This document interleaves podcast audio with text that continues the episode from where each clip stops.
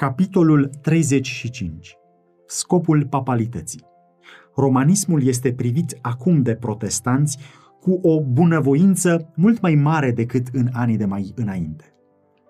În acele țări unde catolicismul nu este în ascendență și unde papistașii aleg o cale de împăcare pentru a câștiga influență, acolo se arată o indiferență crescută față de învățăturile care despart bisericile reformate de ierarhia papală. Câștigă teren părerea că, în fond, nu ne deosebim atât de mult în punctele principale, așa cum s-a presupus, și că o mică cedare din partea noastră ne va duce la niște înțelegeri mai bune cu Roma. A fost o vreme când protestanții puneau mare preț pe libertatea de conștiință care fusese câștigată atât de scump. Ei își învățau copiii să urască papalitatea și susțineau că a căuta înțelegere cu Roma înseamnă necredincioșie față de Dumnezeu. Dar cât de deosebite sunt sentimentele pe care le exprimă acum. Apărătorii papalității declară că biserica a fost vorbită de rău, iar lumea protestantă este înclinată să accepte această declarație. Mulți susțin că este nedrept să judecăm biserica de astăzi după urăciunile și absurditățile care au caracterizat domnia ei în viacurile de neștiință și de întuneric. Ei îi scuză cruzimea îngrozitoare ca fiind urmarea barbariei din vremea aceea și susțin că influența civilizației moderne i-a schimbat sentimentele. Au uitat oare aceste persoane pretenția de infailibilitate susținută de 800 de ani de către această putere arogantă? Departe de a fi renunțat la ea, această pretenție a fost afirmată în secolul al XIX-lea cu o mai mare greutate decât oricând mai înainte. Din moment ce Roma susține că biserica n-a greșit niciodată și, după scripturi, nici nu va greși, cum poate renunța ea la principiile care i-au călăuzit drumul în viacurile trecute? Biserica papală nu va renunța niciodată la pretenția de infailibilitate. Ea susține că tot ce a făcut, persecutându-i pe aceia care au respins dogmele ei, este drept, dar n-ar repeta ea aceleași fapte dacă i s-ar oferi ocazia. Să fie înlăturate restricțiile impuse acum de guvernele pământești, iar Roma să fie pusă din nou în puterea ei de mai înainte și foarte repede s-ar vedea o renaștere a tiraniei și a persecuției ei. Un scriitor foarte cunoscut vorbește astfel despre atitudinea ierarhiei papale în ceea ce privește libertatea de conștiință și despre primejdiile care amenință îndeosebi Statele Unite datorită succesului politicii ei. Există mulți care cred că este o copilărie sau o superstiție să ne temem de catolicismul Romei în Statele Unite. Unii ca aceștia nu văd nimic în caracterul și atitudinea romaniștilor care să fie împotriva instituțiilor noastre libere și nu găsesc nimic ieșit din comun în creșterea lor. De aceea, să comparăm mai întâi unele principii fundamentale ale guvernării noastre cu acelea ale Bisericii Catolice. Constituția Statelor Unite garantează libertatea de conștiință. Nimic nu este mai scump și mai fundamental decât aceasta. Papa Pius al IX-lea în enciclica sa din 15 august 1854 spunea Învățăturile absurde și greșite în apărarea libertății de conștiință sunt o erezie ucigătoare, o crimă, ca toate celelalte, cea mai îngrozitoare într-un stat. Același papă, în enciclica din 8 decembrie 1864, îi anatemiza pe aceia care susțin libertatea de conștiință și a închinării religioase și pe toți aceia care susțin că biserica nu poate folosi forța. Tonul pașnic al Romei în Statele Unite nu cere implicit și o schimbare a inimii. Ea este îngăduitoare acolo unde nu are putere. Episcopul O'Connor spune, libertatea religioasă este tolerată numai atâta vreme cât nu reprezintă o amenințare pentru lumea catolică. Arhiepiscopul din San Luis spunea odată, erezia și necredința sunt crime și în țările creștine, ca Italia și Spania, de exemplu, unde toți oamenii sunt catolici și unde religia catolică este o parte esențială a legii țării, ele sunt pedepsite la fel ca celelalte crime. Orice cardinal, arhiepiscop sau episcop din Biserica Catolică depune un jurământ de credință față de papă, în care se întâlnesc următoarele cuvinte. Pe ereticii, schismaticii și rebelii față de Domnul nostru, papa, sau de urmașii lui, mai sus amintiți, îi voi prigoni și mă voi împotrivi lor cu toată puterea. Este adevărat că există creștini sinceri în Biserica Romano-Catolică. Mii de oameni din această biserică îl slujesc pe Dumnezeu după cea mai bună lumină pe care o au. Lor nu li s-a îngăduit accesul la cuvântul său, de aceea nu cunosc adevărul. Ei n-au văzut niciodată contrastul dintre o slujire din inimă și o slujire în forme și ceremonii. Dumnezeu privește cu dragoste plină de milă asupra acestor suflete, așa cum sunt educate într-o credință amăgitoare și nesatisfăcătoare. El va face ca razele de lumină să pătrundă prin întunericul des care îi înconjoară. El le va descoperi adevărul așa cum este în Hristos și mulți încă vor lua poziție împreună pentru poporul său. Dar romanismul, ca sistem, nu este mai în armonie cu Evanghelia lui Hristos acum decât în orice altă perioadă din istoria lui. Bisericile protestante se găsesc într-o mare întunecime dacă nu iau aminte la semnele vremurilor. Biserica romană țintește departe în planurile și în căile ei de lucru. Ea folosește orice ocazie pentru a-și extinde influența și a-și mări puterea în pregătirea pentru o luptă crudă și hotărâtă, spre a-și recâștiga controlul asupra lumii, a reîncepe prigoana și a strica tot ceea ce a făcut protestantismul. Catolicismul câștigă teren în orice direcție. Se poate vedea creșterea numărului de biserici și de capele în țările protestante. Priviți la popularitatea colegiilor și a seminariilor catolice în America, într-o mare măsură patronate de protestanți. Urmăriți creșterea ritualismului în Anglia și frecventele dezertări către rândurile catolicilor. Aceste lucruri ar trebui să trezească îngrijorarea tuturor acelora care prețuiesc principiile romane curate ale Evangheliei. Protestanții s-au amestecat cu catolicii și au ocrotit papalitatea. Ei au făcut compromisuri și concesii de care chiar și papistașii au fost surprinși când le-au văzut și n-au putut să le înțeleagă. Oamenii închid ochii față de caracterul adevărat al romanismului și față de primejdiile de care trebuie să se teamă și care provin din supremația lui.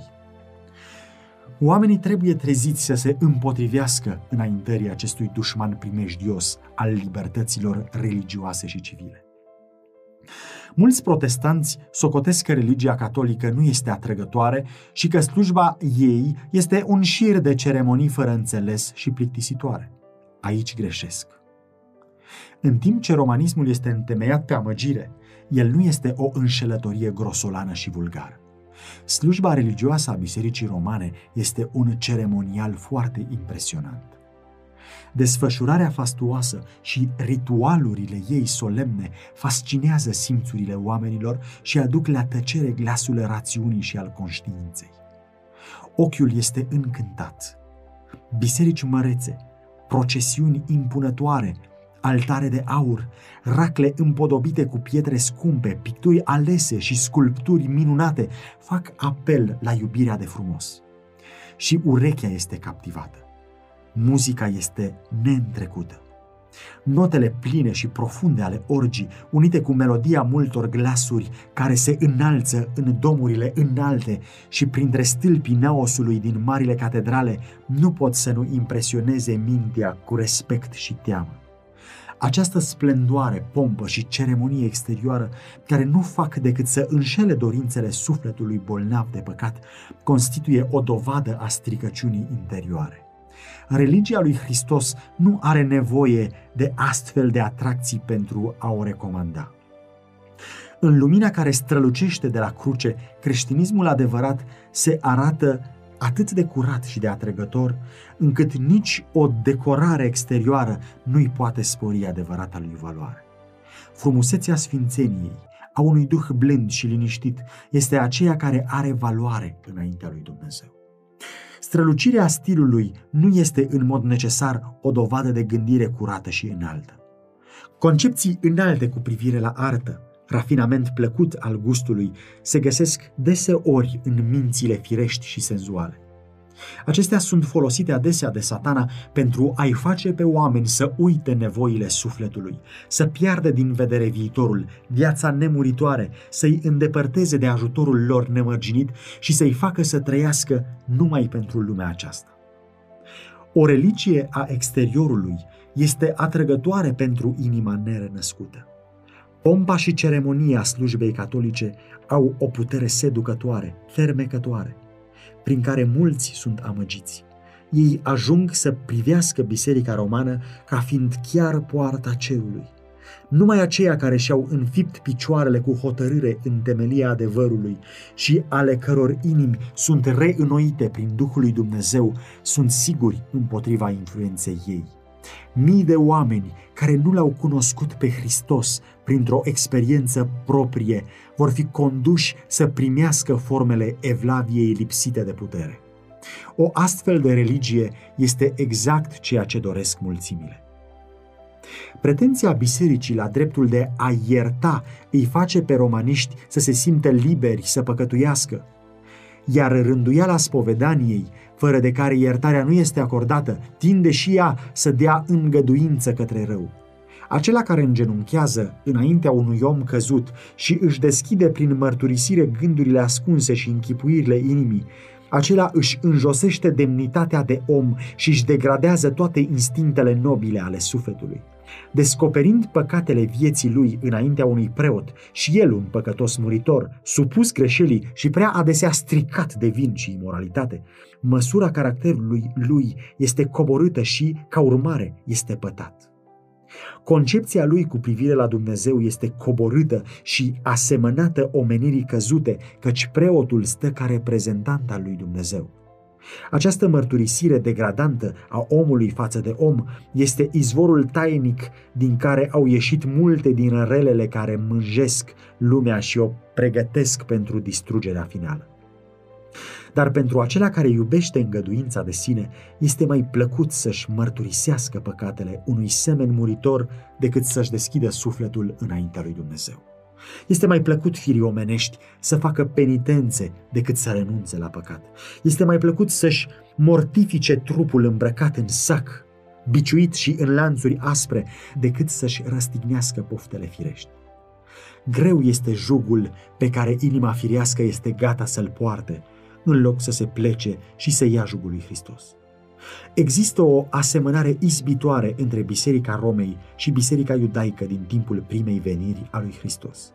În timp ce iudeii în ascuns călcau în picioare principiile legii lui Dumnezeu, pe din afară erau foarte riguroși în păzirea preceptelor ei, încărcându-le cu excese și tradiții care făceau ca ascultarea să fie grea și împovărătoare.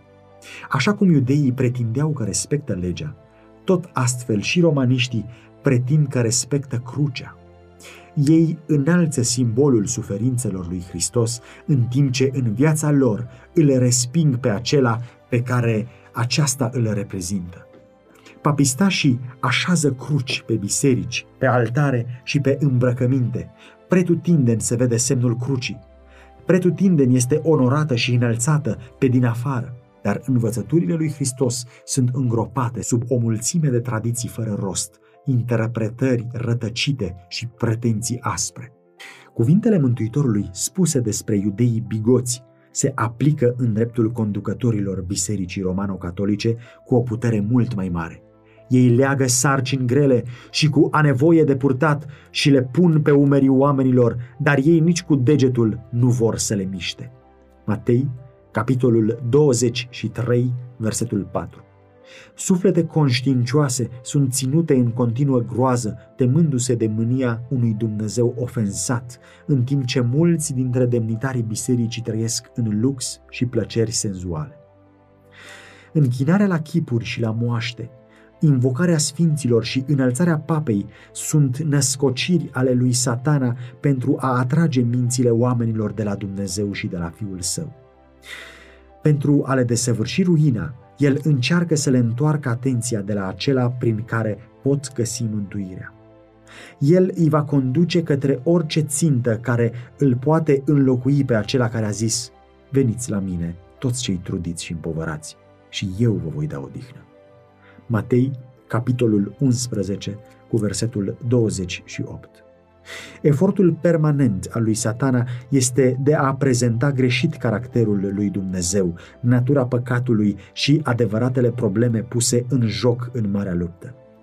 Denaturările lui slăbesc obligativitatea legii divine și dau oamenilor îngăduința să păcătuiască. În același timp, îi face să nutrească idei greșite despre Dumnezeu, astfel încât să-L privească mai degrabă cu teamă și cu ură decât cu iubire. Cruzimea caracterului său o atribuie Creatorului. Aceasta este înfăptuită în sistemele religiei și experimentată în felul de închinare. În felul acesta, mințile oamenilor sunt orbite, iar satana și le asigură ca mijloace de a lupta împotriva lui Dumnezeu. Prin concepții greșite privitoare la atributele divine, popoarele păgâne au fost conduse să creadă că sunt necesare sacrificii omenești pentru a asigura favoarea divinității. Și astfel au fost săvârșite cruzimile cele mai oribile sub diferite forme de idolatrie. Biserica romano-catolică unind formele păgânismului cu cele ale creștinismului și, asemenea păgânismului, reprezentând greșit caracterul lui Dumnezeu, a recurs la practici numai puțin crude și revoltătoare. În zilele supremației Romei au existat instrumente de tortură pentru a impune primirea doctrinelor ei. Pentru aceia care nu recunoșteau pretențiile ei, era rezervat rugul. Au fost atâtea masacre, încât nu vor putea fi niciodată cunoscute decât atunci când vor fi descoperite la judecată. Demnitarii bisericii au studiat sub călăuzirea lui satana Domnul lor ce mijloace să inventeze pentru a provoca cel mai mare chin posibil și, în același timp, să nu pună capăt vieții victimei. În multe cazuri, procedeele infernale erau repetate până la limita extremă a rezistenței omenești până când natura ceda în luptă, iar sufletul saluta moartea ca pe o scăpare plăcută. Aceasta a fost soarta acelora care se împotriveau Romei. Pentru adepții ei, avea disciplina biciului, a înfometării, a privațiunii fizice, în toate formele care pot fi concepute de mintea omenească pentru a produce dezgust. Pentru a-și asigura favoarea cerului, penitenții călcau legile lui Dumnezeu prin călcarea legilor naturii. Erau învățați să rupă legăturile pe care El le-a întemeiat pentru a binecuvânta și a înveseli viața pământească a omului. Cimitirele cuprind milioane de victime care și-au cheltuit viața în zadar încercând să-și supună sentimentele naturale pentru a reprima ca fiind ofensatoare la adresa lui Dumnezeu orice gând și orice sentiment de simpatie față de semenilor. Dacă dorim să înțelegem cruzimea hotărâtă a lui satana, manifestată timp de sute de ani, nu numai printre aceia care n-au auzit niciodată despre Dumnezeu, ci chiar în inima și de-a lungul întinderii creștinismului, nu avem decât să privim la istoria romanismului. Prin acest sistem gigantic de amăgire, prințul răului își ajunge scopul aducând dezonoare lui Dumnezeu și nenorocire omului. Iar când vedem cum reușește să se deghizeze și să-și aducă la îndeplinire lucrarea prin conducătorii bisericii, putem înțelege mai bine de ce are o antipatie atât de mare față de Biblie. Dacă această carte este citită se vor descoperi mila și dragostea lui Dumnezeu. Se va vedea că El nu pune asupra oamenilor nici una din aceste poveri grele. El nu cere decât o inimă zdrobită și mâhnită, un spirit umil și ascultător. Nici un exemplu din viața lui Hristos nu arată că bărbații și femeile ar trebui să se închidă în mănăstiri pentru a se pregăti pentru cer. El n-a învățat niciodată că dragostea și simpatia trebuie înnăbușite. inima Mântuitorului era plină de dragoste. Cu cât omul se apropie mai mult de desăvârșirea morală, cu atât mai ascuțite sunt sensibilitățile lui, cu atât mai acută este perceperea păcatului și cu atât mai profundă este simpatia pentru cel amărât. Papa pretinde că este vicarul lui Hristos. Dar cum se poate compara caracterul lui cu acela al Mântuitorului nostru? Se știe despre Hristos că i-a condamnat vreodată pe oameni la închisoare sau pe roată pentru că nu i-au adus o magică rege al cerului? S-a auzit glasul lui condamnându-i la moarte pe aceia care nu l-au primit? Când a fost refuzat de locuitorii unui sat din Samaria, apostolul Ioan s-a umplut de indignare și a cerut, Doamne, vrei să poruncim să se pogoare foc din cer și să-i mistuie, cum a făcut Ilie? Isus a privit cu milă la ucenicul său și i-a mustrat spiritul aspru, zicând, Fiul omului a venit nu ca să piardă sufletele oamenilor, ci ca să le mântuiască. Luca, al nouălea capitol, versetele 54 și 56. Câtă deosebire este între spiritul manifestat de Hristos și cel manifestat de pretinsul său vicar. Biserica romană prezintă acum lumii o față plăcută, acoperind cu scuze raportul cruzimilor ei oribile. S-a îmbrăcat cu o haină creștină, dar a rămas neschimbată. Toate principiile papalității care existau în trecut există și astăzi. Învățăturile născocite în evul mediu sunt și azi susținute. Nimeni să nu se amăgească. Papalitatea pe care protestanții sunt gata acum să o cinstească este aceeași care a condus lumea în zilele reformei, când oamenii lui Dumnezeu au stat cu prețul vieții lor pentru a-i demasca nelegiuirea. Ea are aceeași mândrie și aceeași pretenție arogantă pe care le-a impus regilor și prinților și prin care și-a asumat prerogativele lui Dumnezeu. Spiritul ei nu este mai puțin crud și despotic acum decât atunci când a înăbușit libertatea umană și i-a ucis pe sfinții celui prea înalt. Papalitatea este exact ce a declarat profeția că va fi, și anume apostazia zilelor din urmă.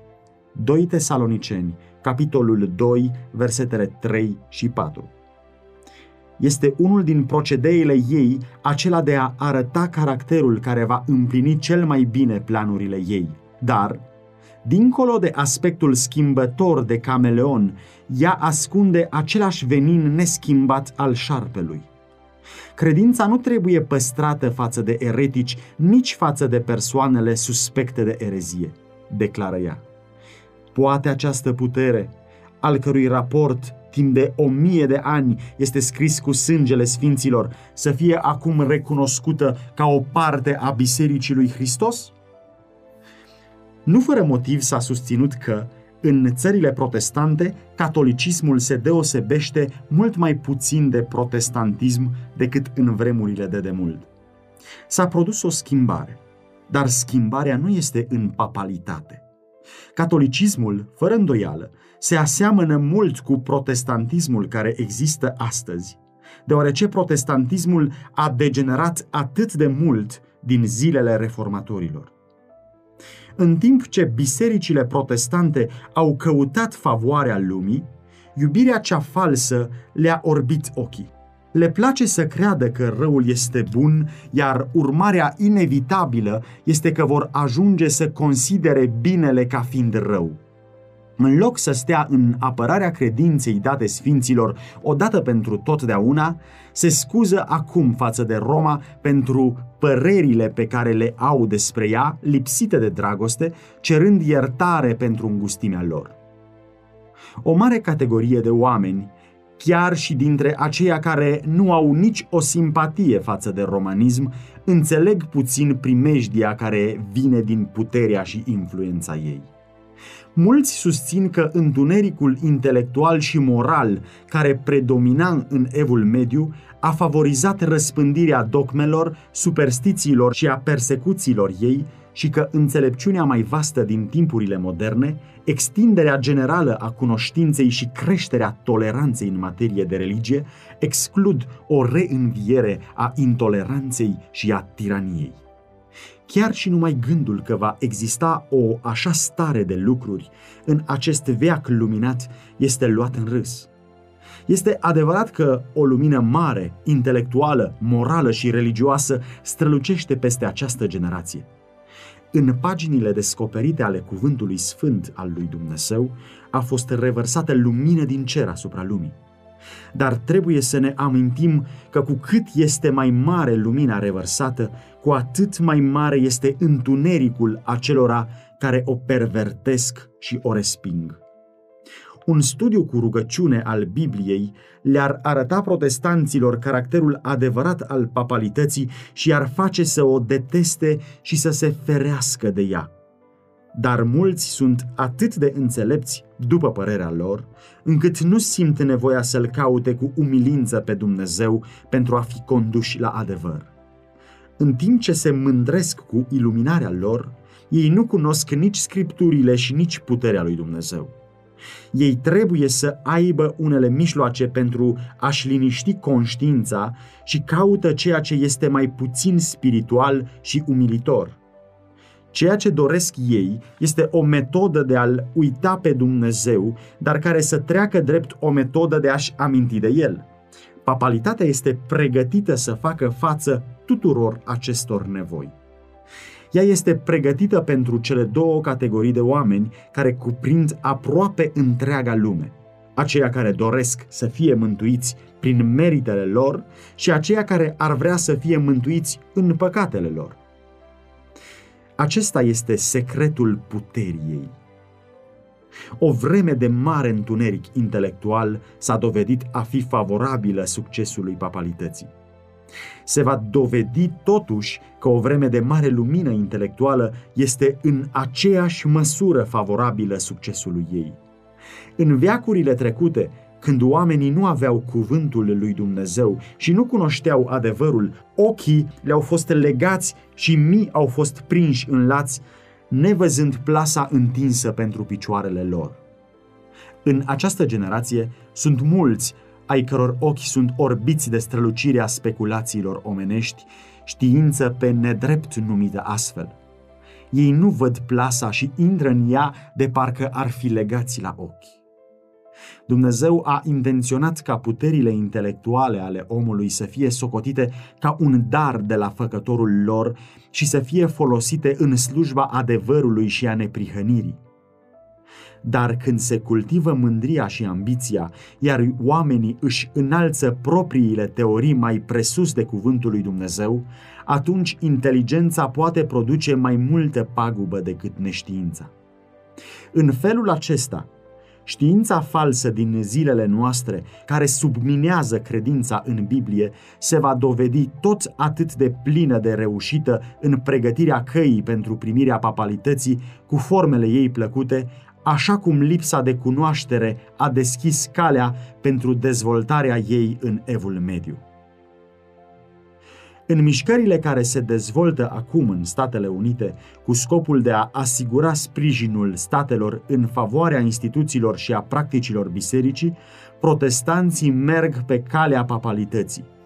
Ba mai mult, ei deschid ușa ca papalitatea să-și recâștige în America protestantă supremația pe care a pierdut-o în lumea veche.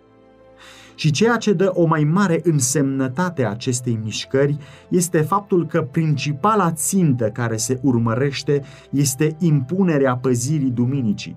O practică ce își are originea în Roma și pe care ea o pretinde ca semn al autorității sale. Acesta este spiritul papalității. Spiritul de conformare la practicile lumești, venerarea tradițiilor omenești mai presus de poruncile lui Dumnezeu care pătrunde în bisericile protestante și le conduce să facă aceeași lucrare de înălțare a duminicii, lucrare pe care papalitatea a făcut-o înaintea lor. Dacă cititorul vrea să înțeleagă mijloacele ce vor fi folosite în lupta care se apropie cu grăbire, nu are decât să revadă raportul despre mijloacele pe care Roma le-a folosit pentru același scop în viacurile trecute.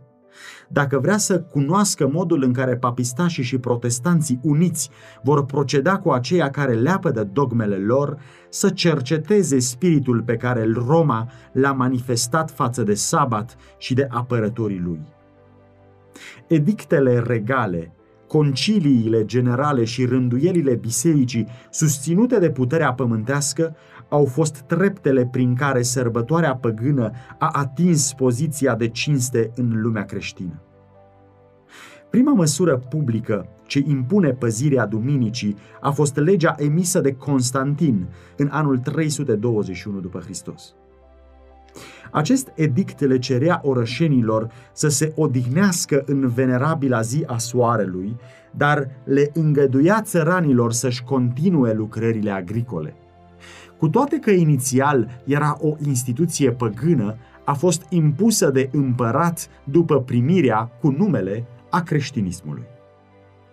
Mandatul regal, nedovedindu-se destul de puternic pentru înlocuirea autorității divine, Eusebiu, un episcop care căuta favoarea prinților și care era un prieten deosebit și un lingușitor al lui Constantin, a formulat susținerea că Hristos a schimbat sabatul în duminică. Nu s-a adus nici măcar o singură mărturie din scripturi ca dovadă în favoarea învățăturii noi.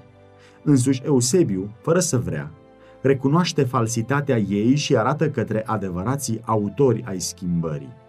Toate lucrurile, spunea el, care trebuiau să fie făcute în sabat, au fost transferate în ziua Domnului. Însă argumentul cu privire la duminică, în ciuda lipsei lui temeinice, a slujit la încurajarea oamenilor pentru a călca sabatul Domnului. Toți aceia care doreau să fie onorați de lume au primit sărbătoarea populară.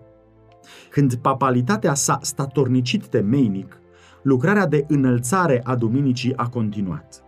Pentru o vreme, oamenii se ocupau cu lucrările agricole atunci când nu veneau la biserică, dar ziua a șaptea era încă privită ca sabat. Dar schimbarea s-a produs fără întrerupere.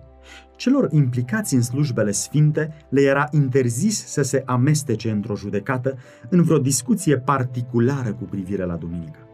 La scurtă vreme după aceea, tuturor persoanelor de orice rang li s-a poruncit să se oprească de la munca obișnuită sub pedeapsa unei amenzi pentru oamenii liberi și a loviturilor în cazul robilor.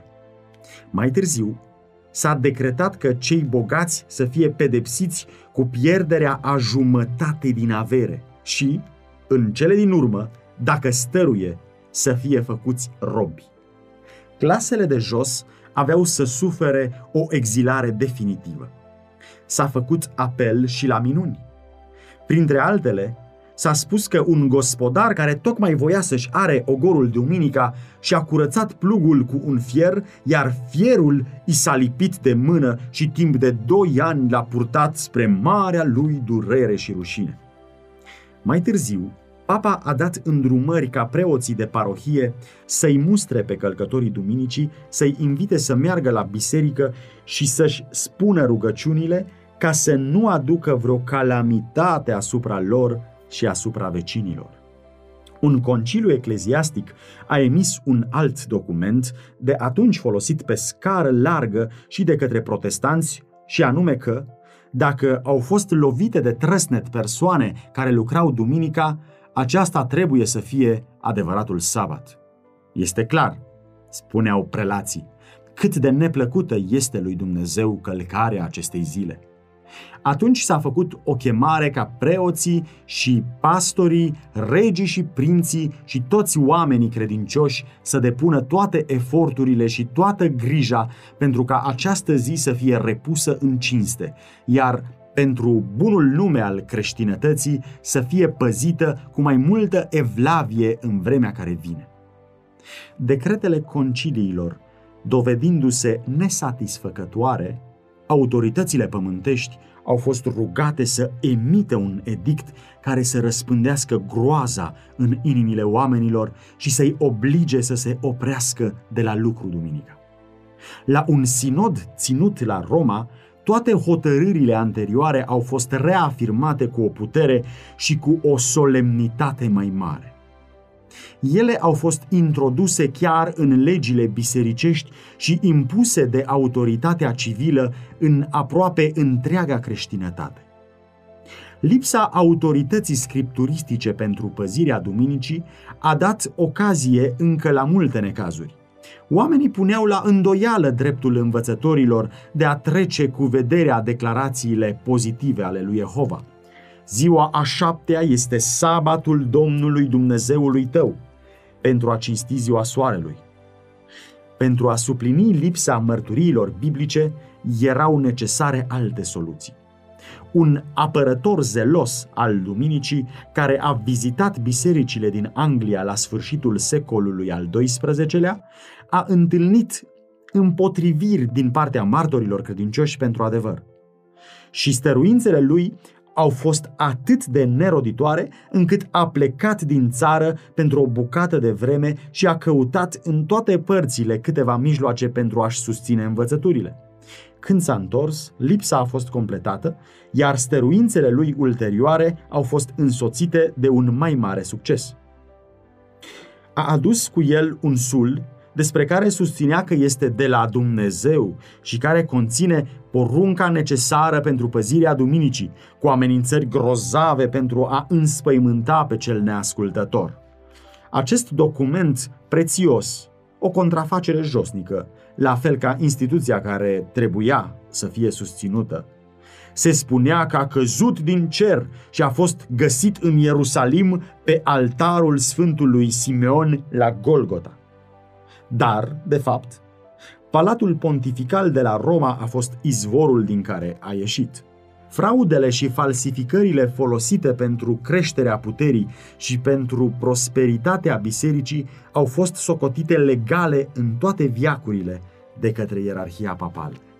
Sulul interzicea lucrarea sâmbăta de la ceasul al nouălea la ora 3 după amiaza până luni la răsăritul soarelui, s-a declarat că autoritatea lui a fost confirmată de mai multe minuni.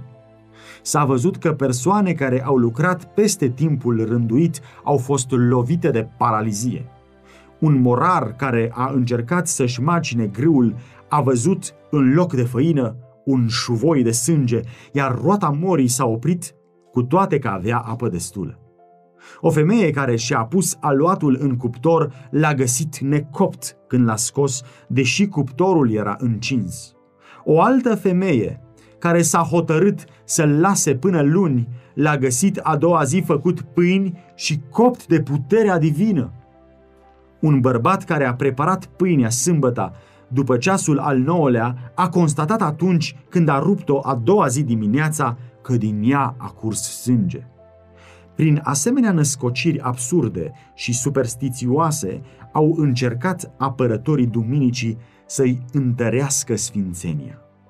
În Scoția, ca și în Anglia, a fost asigurată o respectare mai mare a duminicii, atașând la ea o parte din vechiul sabat. Însă timpul cât se cerea să fie sfințită a fost diferit – un edict din partea regelui Scoției declara că sâmbăta de la ora 12 la amiaza ar trebui să fie socotită sfântă și că niciun om de la ceasul acela și până luni dimineața să nu se angajeze în treburi lumești. Însă, în ciuda tuturor eforturilor pentru a întemeia sfințenia duminicii Chiar și papistașii au mărturisit în public autoritatea divină a sabatului și originea omenească a instituției prin care fusese înlocuit. În secolul al XVI-lea, un conciliu papal a declarat în mod deschis să-și amintească toți creștinii că ziua a șapte a fost consacrată de Dumnezeu și a fost primită și păzită nu numai de către iudei, ci și de toți ceilalți care pretind că se închină lui Dumnezeu cu toate că noi, creștinii, am schimbat sabatul lor în ziua Domnului. Aceia care au călcat legea divină nu erau neștiutori cu privire la caracterul lucrării lor. Ei se așezau în mod deliberat deasupra lui Dumnezeu. Un exemplu izbitor al procedeului Romei față de aceia care nu erau de acord cu ea a fost prigonirea îndelungată și sângeroasă a valdenzilor, dintre care unii erau păzitorei sabatului. Alții au suferit la fel pentru credincioșia lor față de porunca patra. Istoria bisericilor din Etiopia și Abisinia este semnificativă, în mod deosebit. În mijlocul întunecimii evului mediu, creștinii din Africa Centrală, pierduți din vedere și uitați de lume, s-au bucurat timp de mai multe viacuri de libertatea exercitării credinței lor. Dar, în cele din urmă, Roma a aflat de existența lor și împăratul Abisiniei a fost în curând determinat să-l recunoască pe papa ca vicar al lui Hristos. Au urmat și alte concesii. A fost dat un edict care interzicea păzirea sabatului sub cele mai aspre pedepse. Dar tirania papală a devenit în curând un jug atât de chinuitor încât etiopienii s-au hotărât să-l arunce de pe grumaz. După o luptă teribilă, romaniștii au fost alungați din dominioanele lor, iar vechea credință a fost restabilită. Bisericile s-au bucurat iarăși de libertatea lor și n-au uitat niciodată lecția pe care o învățaseră cu privire la amăgire, la fanatism și puterea despotică a Romei. În liniștea singurătății lor, s-au mulțumit să rămână necunoscute restului creștinătății. Bisericile din Africa au ținut sabatul așa cum era ținut de biserica papală înainte de apostazia ei de plină.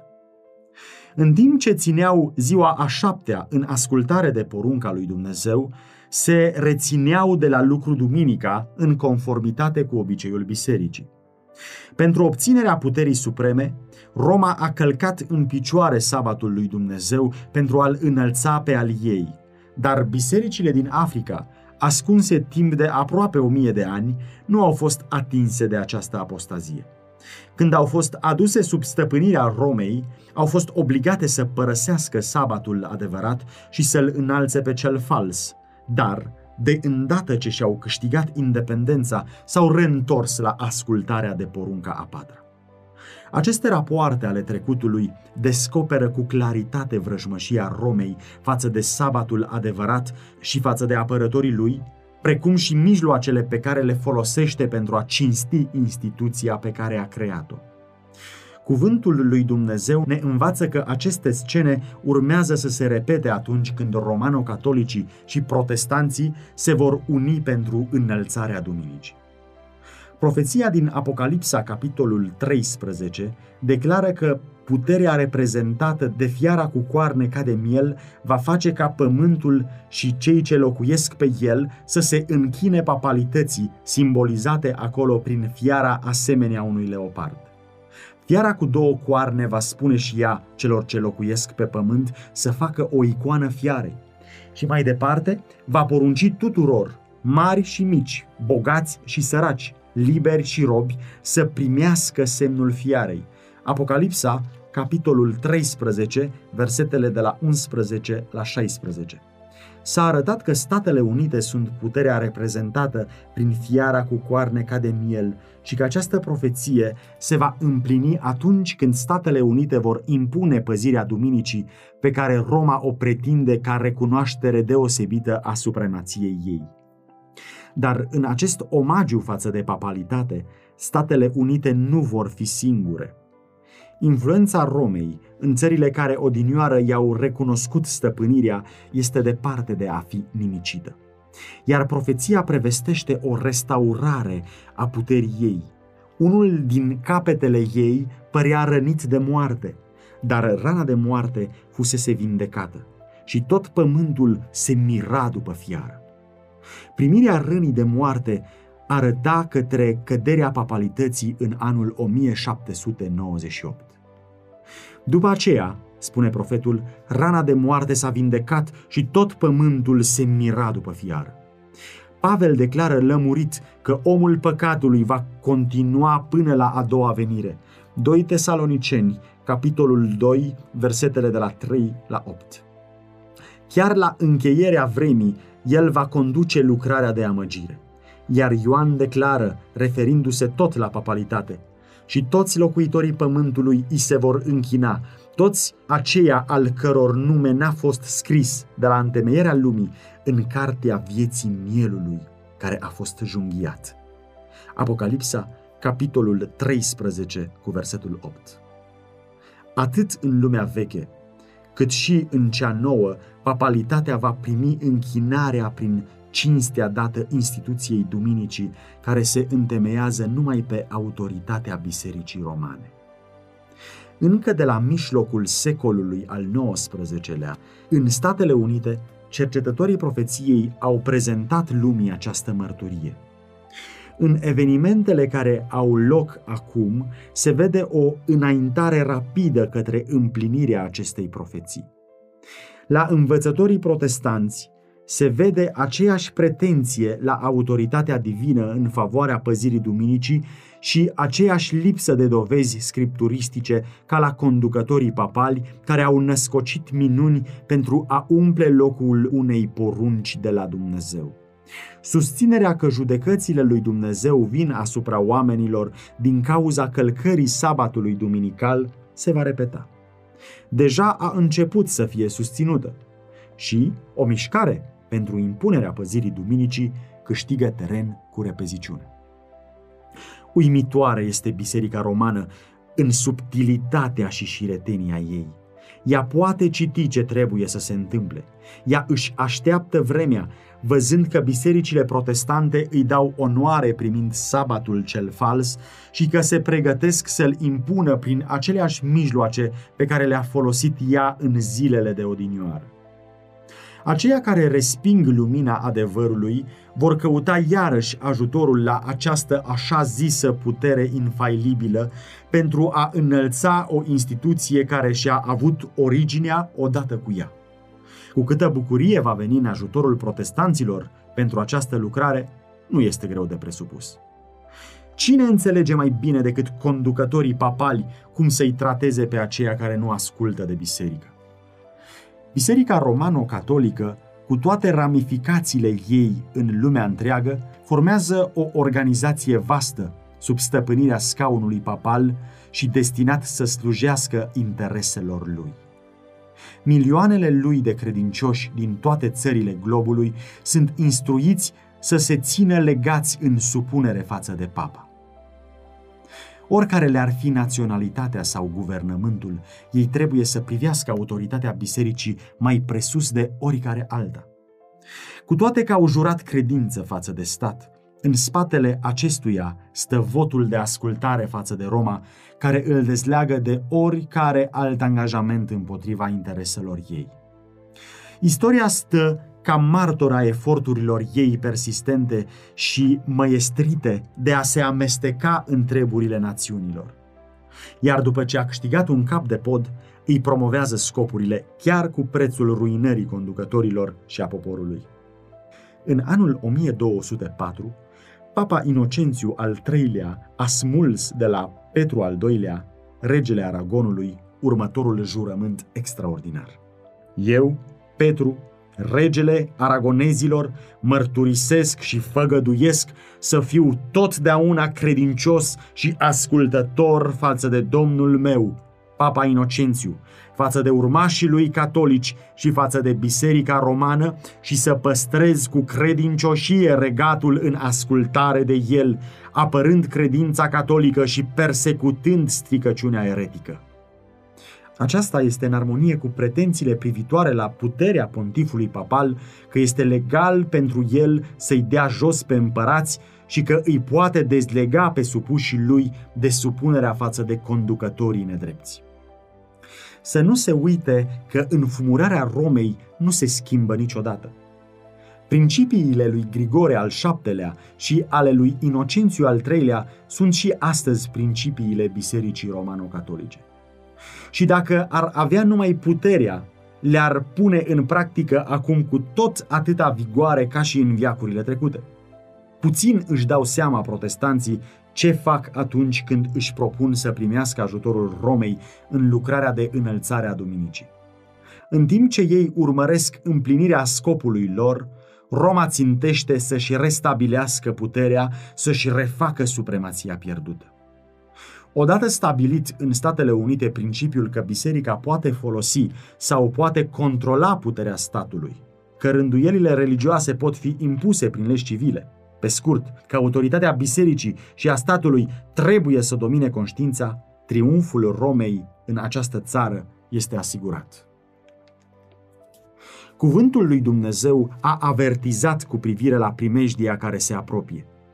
Dacă acesta este neglijat, atunci lumea protestantă va vedea care sunt în realitate scopurile Romei, numai că atunci va fi prea târziu pentru a scăpa din cursă. Ea crește pe nesimțite în putere. Învățăturile ei își exercită influența în sălile legiuitoare, în biserici și în inimile oamenilor. Ea își înalță construcții masive și semețe în ale căror ascunzișuri tainice se vor repeta persecuțiile de odinioară. Pe ascuns și nebănuit, ea își întărește forțele pentru a-și îndeplini scopurile atunci când va veni timpul să lovească. Tot ce dorește este o poziție avantajoasă și aceasta i s-a dat deja. În curând vom vedea și vom simți care este scopul elementului roman. Toți aceia care vor crede și vor asculta de cuvântul lui Dumnezeu vor stârni prin aceasta mustrarea și persecuția.